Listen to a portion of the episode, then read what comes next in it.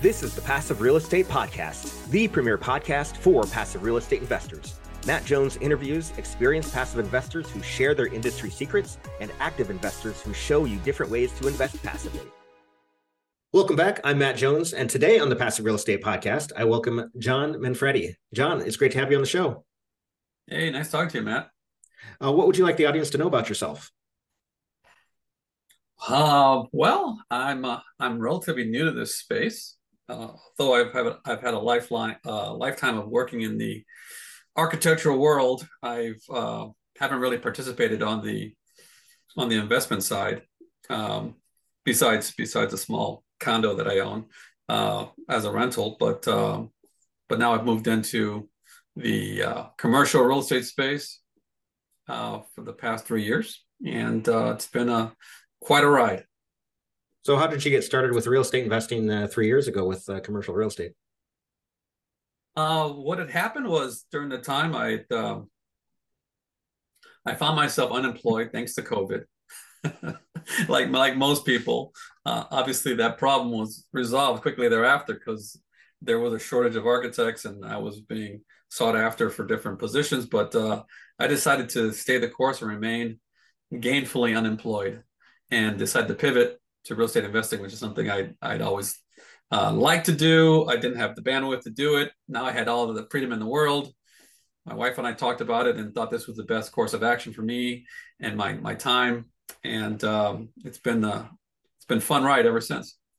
Excellent. And then with your current investments, are you passive or active or a bit of both?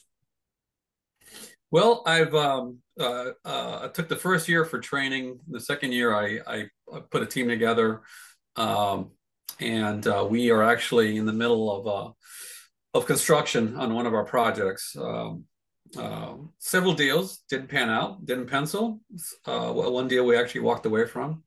Um, I'm still chasing multifamily value add deals, but it just so happens that this one project um, kind of uh, landed in our lap.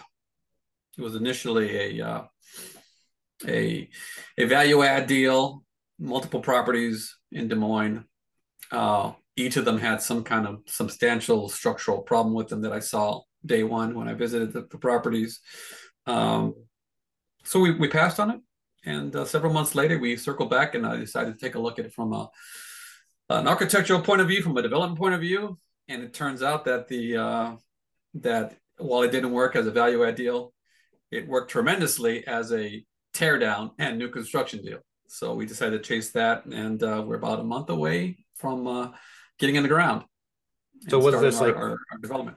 was this multiple lots that uh you know from different properties that you tore down and, and combining into a bigger property now or, or uh, tell me how it works um, initially god there were about six different properties scattered along uh, this main um, uh, this main drive down the center of, of des moines um, they were no more than two miles apart from each other from the, the extremes um, the one that we liked that worked out uh, was a dilapidated 1960s um, ranch uh, six unit uh, um, apartment building, uh, one floor in the front, two floors in the rear because the site sloped down.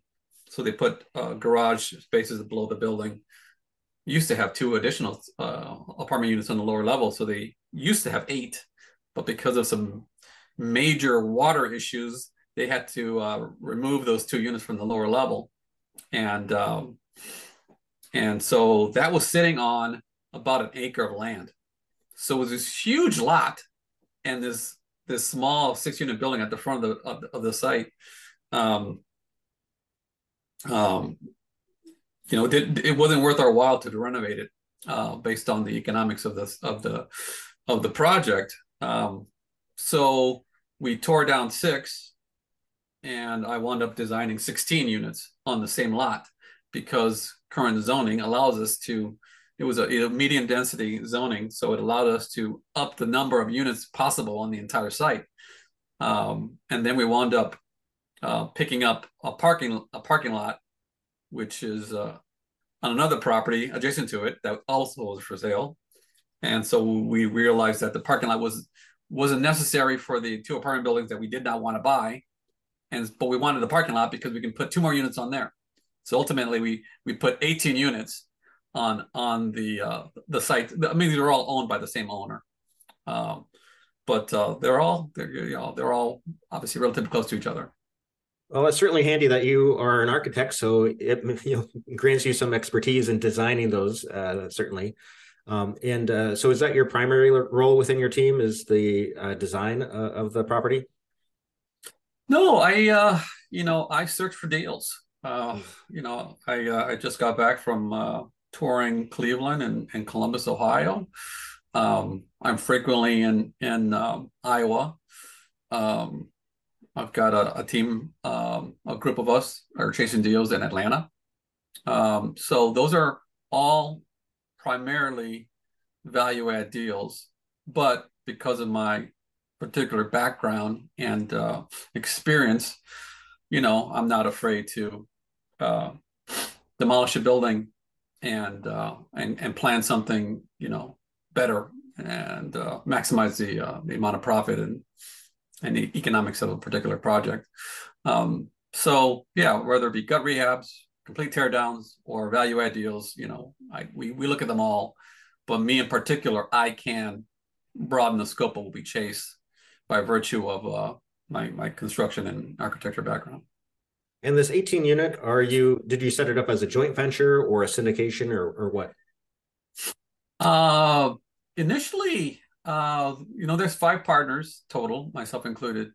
Um, initially, we were thinking about a joint venture deal, uh, but we had fewer units back then, and uh, and as we um, stress test the site for what's possible, um, and uh, and then, well, how many number of units we can maximize the the you know the the greatest and best use of the land uh, we we jumped up to 18 units. Uh, we got approval from the city, uh, the preliminary approval process to the city. But once we knew that, and and we got some idea as to the cost of the development, we decided the best route would be to uh, uh, syndicate it. Okay. Um, so so two of us uh, are located in Des Moines, and they're used to uh, real estate deals between themselves uh, on a on a JV side, and not so much from a syndication space. My other partners and I are trained in the syndication space, and so uh, once we realized the scope and the scale of the project, uh, we figured that uh, syndication would be the best route for us to chase. Gotcha. And is it a 506B or 506C? Uh, it is a uh, it is a 506, um, not a B or C. It's a 506, uh, which is a little bizarre, and and honestly, um, I'm I'm beginning to wonder if we should have gone the 506 route. Um, but a 506 has the same uh, rules as a 506B, except that we have to have agreements with each of the states that we're um, that we're drawing from uh, investors from. You know, as opposed to 506c is a blanket across the United States. It, it supersedes all local municipalities. Uh, a 506, we have to have um, uh, the, the legal documents set up for each individual state we're pulling our investors from. Luckily, we only had a small pool of states where we're drawing investors from, so it made it relatively easy for us to go down that path. But if I would have done it again, uh, because I find those entanglements to be a bit of a hassle. I probably would have gone to 506B uh, personally, um, but uh, that's what we did. Gotcha. Yeah, are you still capital raising for it, or is it already locked up and, and you're just doing the uh, development phase now? No, they um, yeah, we bought the land back in November of last year. Uh, we spent the summer evaluating it. Uh, you know, we're trying to basically kill the deal. Uh, it's a little bit of a different um, process than than your typical value add. Value add deal, you typically go in there and you you evaluate a building, and and you can you can tweak certain aspects of the deal to make it work. you renovate less or more. You you have a a limit of how high you can reach rents, and then sometimes you be more you're more aggressive or less aggressive. You can tweak the numbers to make a value add deal work. On a new construction deal, you want to kill the deal and make sure that it does not work. And if it survives all the stress tests we put on it, then it's a good deal because we don't want to get into a deal where there's there's basically a hole in the ground for a couple years and we're not returning any money to our investors uh, throughout the that time frame. So we want to make darn well sure that this deal is, um, is a is a good deal. So we spent the summer evaluating it, and then we finally um, justified the, the, purchase in November. We we bought it ourselves between the five partners. February had a raise, all of three days, and then uh, we we capitalized the project, uh, and and that was it. Uh, uh, unfortunately, you know, although the raise was a, a three, we really over raised over three days uh, because of our uh, limited experience. Uh, we had written the documents to have a certain high limit for how much we were going to raise, and we exceeded that. And so we realized that well, we need to change the uh, the operating agreement to raise the limit of how much we're uh, uh, uh, how much we're receiving from our investors, because we thought that obviously coming to the bank with more funding would be ideal for us. We'd have more leverage over the bank in terms of rates and what have you. But that also meant that we had to rescind the offer from all of our investors, rewrite all the documents, and send it out a second time and hope that they're still willing and able to invest in our property after God, uh, two three weeks of this legal oh, wow. haggles that we had to go through. It was a, a royal pain in the neck. Um, but obviously, next time we'll we will raise the bar of how high we want to raise. We were being very specific, and uh, we we should we should have we should have upped the ante. That's interesting because other people I know, when they're doing raise and they over raise, uh, they just put those extra people and the, the money on a waiting list. And so if somebody else, uh, you know, drops out or for whatever reason, then the people on the waiting list then can have a chance to participate in that particular deal. Plus, also when you yeah. over raise, then you also have a you know uh, the list of people who are, are going to you're going to contact first when you, your next deal comes around because you know they're eager and, and uh, got money to deploy. Yeah, yeah, we had we had a, a, fair amount of people interested in this deal. Obviously, we we uh, completed the raise within a week. We we had all the money we needed and then some. Um, but being that the you know during the time the uh, the Fed uh, kept raising rates, uh, we had no idea what it was going to look like by the time we uh, we get funding for this deal through through a, through a bank. Um, you know, everything was in kind of a, a nothing was certain any longer in terms of lending. So we had a we had a we were we were actually higher than our limit that we needed, but given the amount of people that were interested in this deal, we, we raised it even further, and we wanted to get all these uh, folks in because we know that the next deal that comes around, these these same folks are going to want to jump into the next property, um, and so that's that's a way we we wound up you know organizing it. Uh, but it was it was it was a pretty nutty, uh, nutty process for sure. Hmm. Sounds like it. And then, what is your plan once the building is is done uh, being built? Are you going to sell it and give your investors their capital back, or are you going to hold on to it for long term cash flow?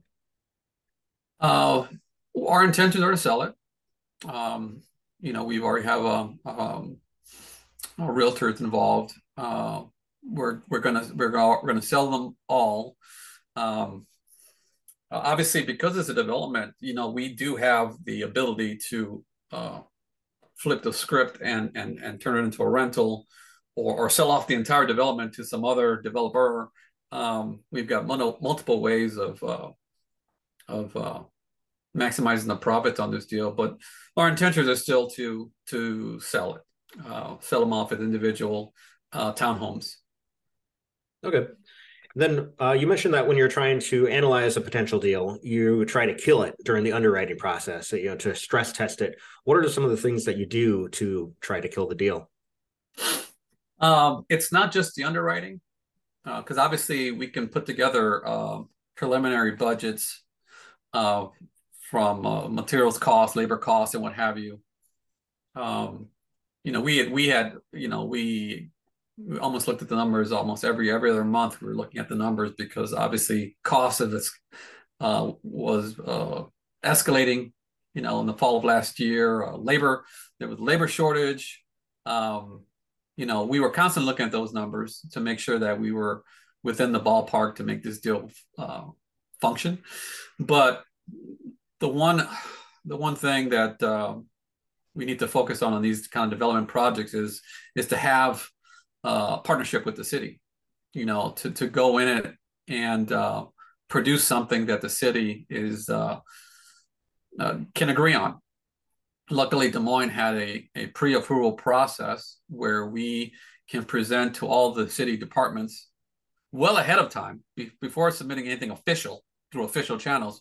Uh, they had a pre-approval process where they would review our project and give us an assessment. Um, and then we can then custom tailor our design development toward the needs of the city and then have a second round of conversation with the city. Again, nothing is in writing well, it's in writing. They they they give us their feedback, but nothing. Um, it's not a formal uh, entitlement process through city council or through planning and zoning. It's all very preliminary. But coming out of those conversations with the city, we realized that the the unit count was going to be agreeable. In fact, you know, uh, they thought we can even go higher if we if we wanted to turn it into a rental property. Um, uh, so we knew that the unit count was going to be fine. We knew that we're satisfying all the different departments. We knew how to find tailor the the the site plan to uh, meet uh, the city's goals, uh, to meet zoning with very little. Um, uh, we did have a variance. We were one unit over their unit count, and even that, uh, we felt that um, we would be able to get some approval when we when we went to a formal process, and and all those steps happened over a several month period while we're looking at the budget numbers. Uh, while the the Fed is rate, rate, uh, raising raising rates, while we're having conversation with banks about what lending might look like for this project. Um, so yeah, we looked at it uh, any number of ways to make sure this deal was going to fly in pencil before we decided to to to buy it because uh, it would have been a very expensive six unit property when the rents never would have uh, equated to the uh, the purchase price. Um, but uh, once we liked it and we knew that we had some um, uh, city officials behind us, they were backing us on this deal, then we decided to move forward. That's great. Yeah, yeah. you got to have that. You got to have that in place. You, you can't go in there blind. Um, um, you, you never know what kind of curveball the city would throw at you, and and the whole the whole house comes crumbling down. Uh, you know. Oh, for sure. So we got to make sure it works.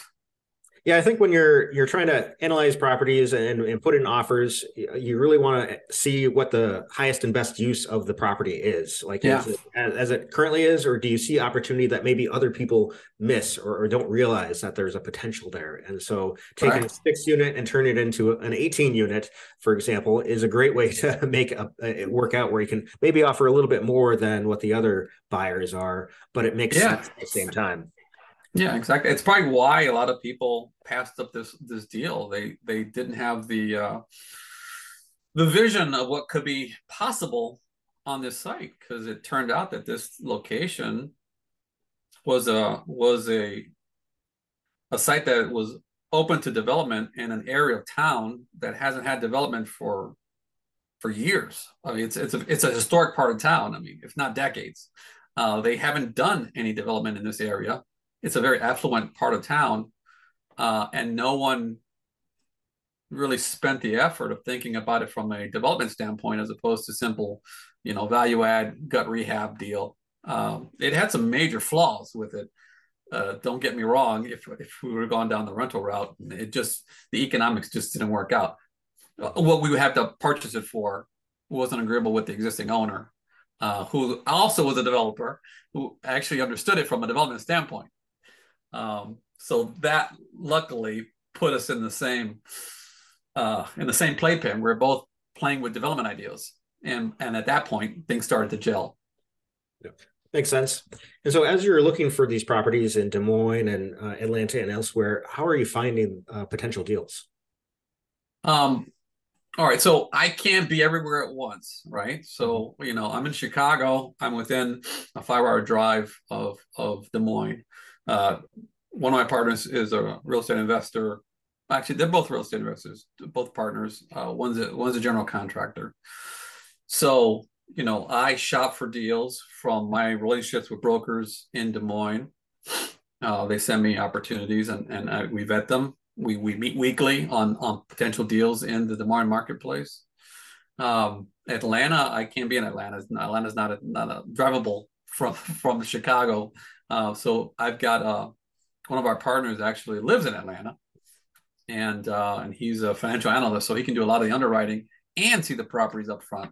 Um, and so for those teams, um, uh, let's see, one person in California, I'm in Chicago, one person in Atlanta, one person in New Jersey, right? We're all over the country. Another person from San Francisco. Um, so having local partners is is paramount to making these deals work. Um, Columbus, same thing. Uh, I've got a a friend who who does property management. Um, and they've got a construction uh, uh, company as well. And so obviously they would be someone I turn to if I found uh, uh, deals that were heavier lift that needed a lot of renovations. And obviously property management is great to have. Um, but that's within my, you know, my range. I, I, I happy to drive to Columbus any day of the week. Um, and so, so yeah, so I try to, I try to, you know, divide and conquer, you know, it's, it's this, this space, this, this work is, is a team sport, mm-hmm. you know, and and you know we all have to be able to wear different hats at different times depending on our skill sets, our backgrounds, our um, you know, our superpowers, basically. Yes, indeed. So then, how could a, a, passive investor determine whether or not you and your team are a good match for uh, what they're looking for? Um, well, you know, with uh, well, first of all, just, I mean, I don't, you know, when I first approached my friends and family about this property, they didn't understand the legality of how these deals come together. You know, if we're doing a 506B, right? Well, you and I know what a 506B is, right? Mm-hmm. We, uh, it's kind of a friends and family model. We cannot share those products with the general public you know, we have to know and have a, a substantive relationship with those people. So if there's anybody out there interested in uh, in uh, contacting me, you know, we need to have a conversation, a lengthy conversation about your goals and and why you want to invest in real estate to begin with, to make sure it's a it's a good fit for you. So there's no guarantee that someone's going to call me and and I'm going to put them on my list for our next deal. It's not going. It doesn't happen that way. Mm-hmm. It's it's about a relationship and and it takes time uh, to make sure that I, myself and my team, after our our inter, our interview process, is a good fit for you, but also are you a good fit for us? Uh, because we just don't let anybody into our properties, into our projects. Uh, it has to it has to work for both people, both both both sides of the fence.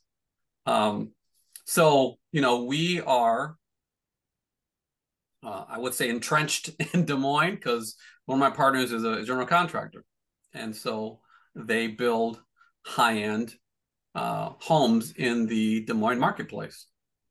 So if you're looking for someone besides my architectural experience and their construction experience, uh, I think we check those boxes pretty well. Another partner is uh, is a uh, three decades in Des Moines and is an active real estate investor owns quite a bit of property and and uh, um, has a lot of experience working with the city.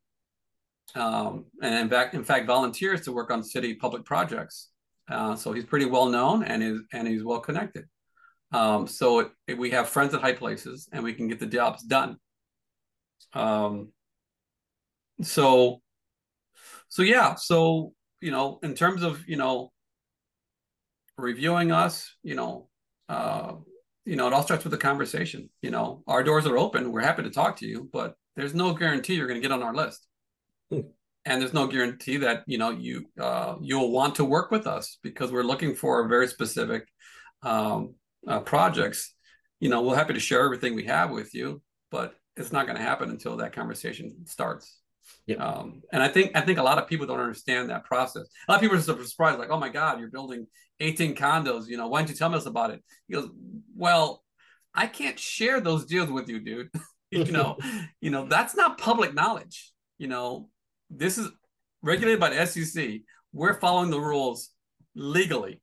We cannot share with anybody our deals prior to there being obviously uh, after the after the funding is closed. The deal behind me, uh, you can see it. They can't.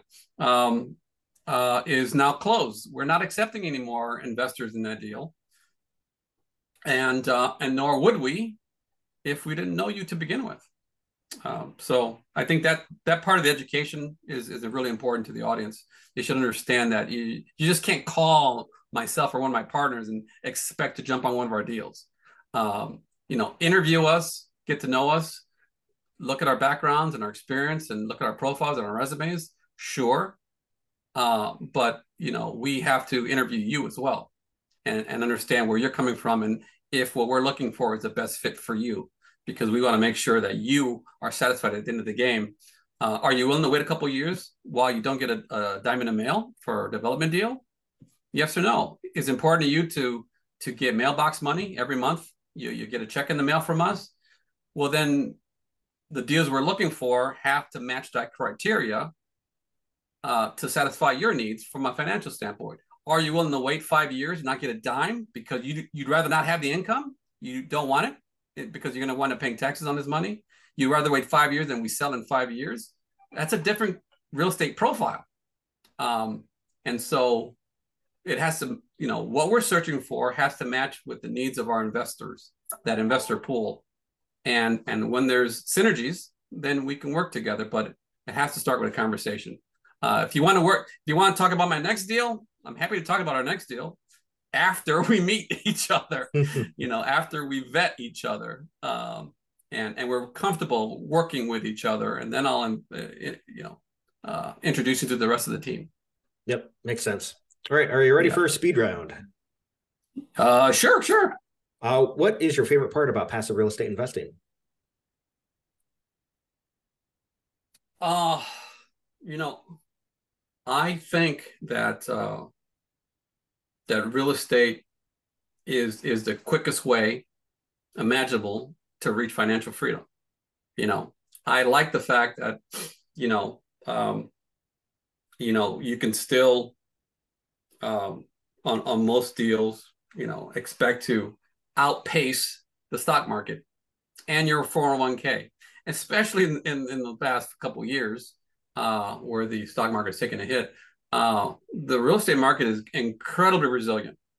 And the fact that there's a lack of, of, of housing available out there or even affordable housing um, makes um, commercial rental properties even more valuable because if you can't buy a house, where are you going to go? You're going to, you're, you know, you, you, it's either rent or a tent, you know, and most people don't like living in tents. So, um, and a lot of, a lot of projects aren't being built these days uh, because the interest rates are so high. And so if you can if you can figure out a way to get something built, uh, you can maximize your profits there. If you can't, then people are jumping into the apartment market because there aren't enough supply in stock for you um, to jump into a house uh, or an, uh, or a newer apartment. So I think it's a, it's, a, it's a, the quickest path to to gain some financial freedom. I agree. What do you know now about real estate investing that you wish you knew when you first got started? I wish I, uh, you know, we we all have these preconceived notions of what it takes to uh, to jump into these deals. You know, if you asked me three years ago that my first product was going to be to build 18 units, high end townhomes, ground up, uh, I would have had some serious doubt about that about that uh, that endeavor. Um, but you know, once I I I gain some education, some knowledge about you know how these deals come together, how they how they pencil, how they become attractive to investors, uh, how the underwriting works, and how it's a team sport, and how you can uh, basically collect the resources of a group of people to take down these properties. It really opened my eyes to to how quickly it is you can uh, you can get into this space uh, having, you know, you don't have to be an architect. I mean, I've run into plenty of people that aren't architects. They don't have nothing to do with construction whatsoever, but they are actively investing uh, or partnering on these deals day in and day out because they understand um, what it takes to take these things uh, down. Mm-hmm. Um, and education is key. You got to get yourself educated. Uh, you got to take the blinders off and uh, and understand how this community function, how it operates. And once you realize that, sky's the limit. You know, there's there's no reason why I couldn't do 180 units or 1800 units. Um, the math still is, is the same, just you, you, the numbers get bigger. Mm-hmm. Uh, but but structurally, how these deals come together, it's exactly the same. I wish I would have knew that a long time ago. Yes, yeah, exactly. I, I agree. It's a mindset thing. You know, speaking of education, yeah, uh, mindset. Uh, what's a book that you can recommend to other investors? You know, I like, um, you know, I value my time, and and and again, I mentioned earlier that this is a, a team sport. You, you gotta you gotta put the right people in the right seats. You gotta find who they are. You gotta find people with complementary skills that can work together. There's synergy to put these deals together. And so uh, Who Not How uh, by um, um, uh, Dan Sullivan is a good book because it's it's all about finding the right people. You know, I mean, we all we all grew up with this mindset that you know the more hours you put into something, the the uh, the you'll be able to achieve the, this this financial freedom. But you're trading dollars for uh, your time for dollars, and and and the mindset shift needs to happen that opens the the ability to chase down these deals. Uh, finding the right people. You know you don't ask yourself you know how am i going to be able to take down this deal? You find out who is going to help me take down these deals. And you figure out all the different who's you need and you make them part of your team uh, and that book puts a laser focus on that process and how important it is to in, in team building because you really can't do this stuff alone unless you're ultra affluent. Uh, the average Joe can get these, and I consider myself the average Joe because you know I'm, I'm living a middle class lifestyle. And I'm by I'm I haven't reached my financial freedom goal as of yet, but I'm working on it. Fantastic. and uh, and Who Not How is a really good uh, book to to help steer you in the right direction and, and, and shift your mindset. Yeah, it's a great book. I highly recommend it as well. Uh, how can yeah, our listeners get, how can our listeners get in contact with you if they want to start the conversation with you and get to know more about what you have going on with real estate? Well, my door is open uh, on LinkedIn.